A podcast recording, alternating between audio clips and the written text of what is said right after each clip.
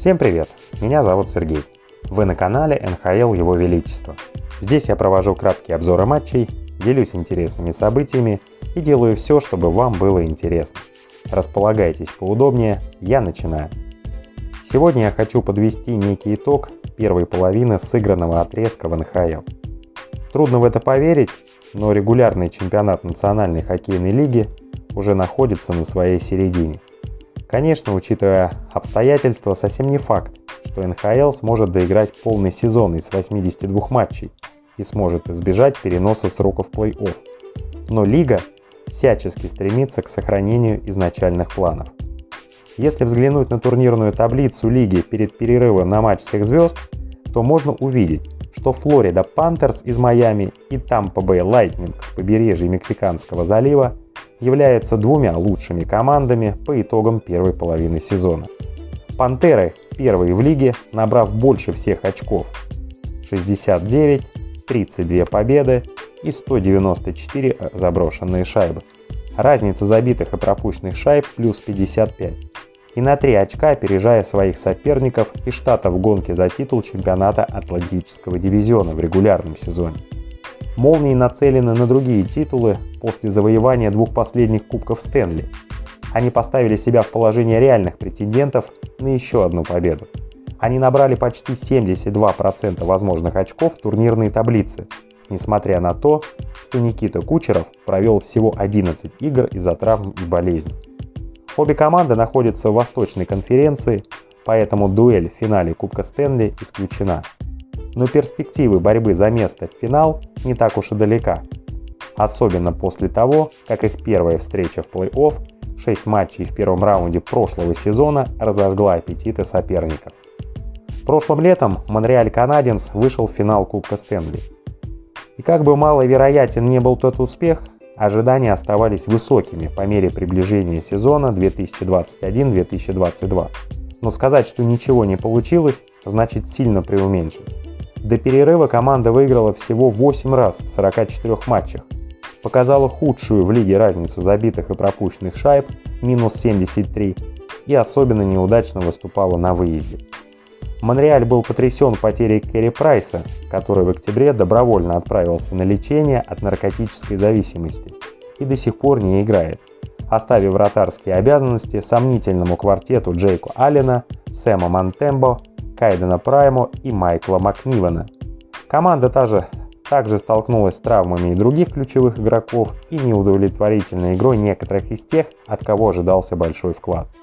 Генеральный менеджер Марк Бержевин был уволен в ноябре, а бывший агент игроков Кент Хьюз был нанят только в январе. Он пообещал начать процесс восстановления в короткие сроки. Прайс борется с проблемой колена, но ожидается, что он вернется до конца сезона а защитники-ветераны Бен Киара и Джефф Петри были предложены в качестве возможных предметов обмена, чтобы вернуть новые активы. Продолжает удивлять Назим Кадри. Совсем недавно он был отстранен на 8 игр за запрещенный удар, из-за которого он не участвовал в матче второго раунда плей-офф с Колорадо прошлой весной. Кадри имеет славу одного из самых грязных игроков в НХЛ. Но в этом сезоне все по-другому. Кадри был одним из самых результативных игроков лиги в первой половине сезона, учитывая, что в прошлом сезоне он забросил 11 шайб и набрал 32 очка в 56 играх. Это его самый низкий показатель за сезон в НХЛ. В 41 игре этого сезона у Кадри на его счету 19 голов и 41 передача. Он сравнялся с парнем по имени Макдэвид, заняв третье место в лиге по количеству очков – и занял место лучшего бомбардира в самой результативной команде НХЛ. Благодаря голосованию болельщиков он получил путевку на игры всех звезд в качестве последнего человека, что стало его первой возможностью принять участие в классическом межсезонном турнире лиги после 709 игр в 13 сезонах, начиная с 2009-2010 годов.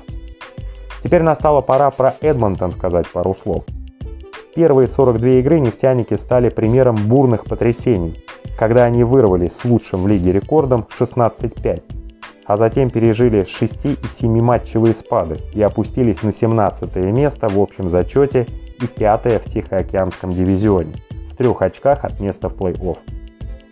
Это не то, что о чем мечтали Конор Макдэвид и Леон Драйзенталь, два последних обладателя Харт Трофи. Игроки, входящие в пятерку лучших игроков мира, было, были очень плодовиты в первой половине сезона, набрав 123 очка и заняв второе Драйзенталь 63 и третье Макдэвид 60. Место после Джонатана Юберда, у которого 64 в гонке бомбардиров НХЛ, сыграв при этом на 5 и 6 игр меньше, соответственно. Команда Юберда, Флорида Пантерс, как уже упоминалось ранее, занимает первое место. Но ситуация меняется к лучшему. В последних шести матчах перед перерывом Уиллерс показали 5 выигранных встреч и одно поражение, забив 14 голов в трех последних играх после приобретения опального свободного агента Эвандера Кейна. Тем не менее, потребуется усилия от генерального директора Кена Холланда, чтобы воплотить недавний успех тот тип состава, который может дать Макдэвиду больше, чем одну победу в серии плей-офф, которую он заработал с момента своего прихода в 2015 году. У Чикаго Blackhawks было насыщенное межсезонье. Они приобрели несколько важных игроков, включая защитника Сета Джонса из Коламбуса и действующего обладателя резина трофи Марка Андре Флюри из Вегаса. Однако это не помогло. До перерыва Blackhawks выиграли 16 из 46 игр и пропустили на 44 гола больше, чем забили, а тренер Джереми Коллитон был уволен всего через 12 игр после начала своего четвертого сезона за скопейкой запасных. Это тяжелый удар для ветеранов Патрика Кейна и Джонатана Тейвза, которые все еще остаются в команде после трех Кубков Стэнли. Вне льда Чикаго все еще разбирается с результатами расследования, проведенного организацией в связи с обвинениями в сексуальном насилии в адрес тогдашнего еще тренера Брэда Олдрича со стороны бывшего игрока Кайла Бича в 2010 году. Команда была оштрафована на 2 миллиона долларов, а президент команды Стэн Боуман и старший директор хоккейной администрации Эл Макисак подали в отставку. Председателем правления команды Рокки Бирдс набросился на репортера. Был такой момент во время общего собрания в среду за вопрос о том, какие шаги предпринимает команда для того, чтобы подобный инцидент никогда не повторился. После поражения 5-0 от Миннесоты Уайлд команда отправилась на перерыв, связанным с матчами всех звезд. Для Нью-Йорк Рейнджерс прошло много времени. В сезоне 2013-2014 они вышли в финал Кубка Стэнли и были в трех матчах от трофея, проиграв Лос-Анджелес Кингс. Тех пор все было не так радужно. У рейнджеров уже второй генеральный директор и третий тренер с тех пор, как 8 лет назад Кингс подняли над головой чашу, и за это время они выиграли только три серии плей-офф. Две из них в следующем сезоне 2014-2015 года. И несмотря на серию лучших драфт-пиков с 2017 года, включая 4 в первой десятке, Нью-Йорк занял 16 место в общем зачете и пропустил плей-офф, заняв пятое место в Восточном дивизионе в 2020 и 2021 годах. Поэтому, несмотря на оптимизм и предвкушение перед началом этого сезона, мало кто ожидал такого успеха.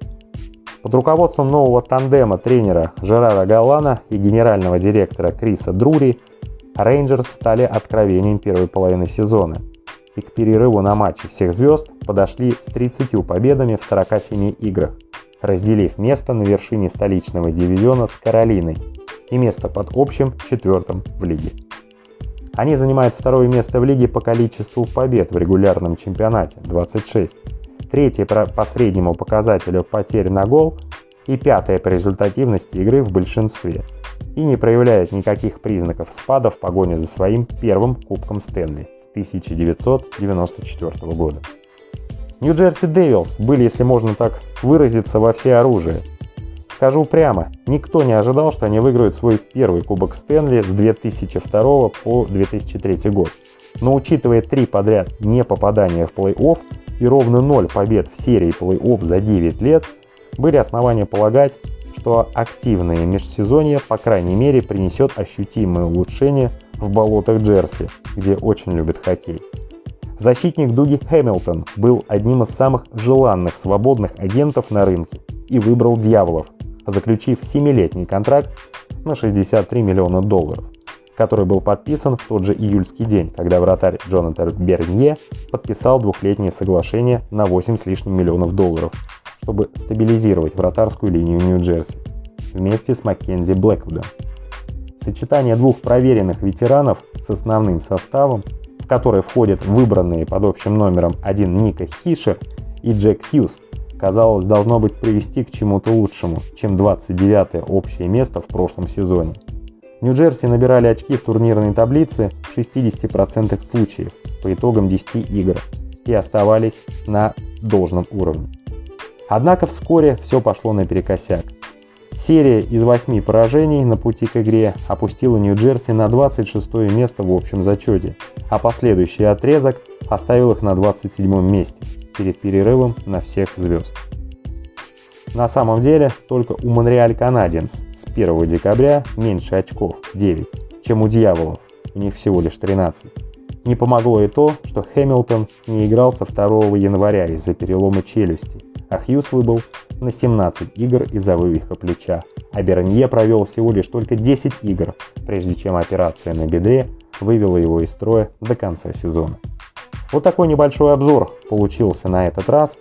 Всем спасибо за внимание и до новых встреч!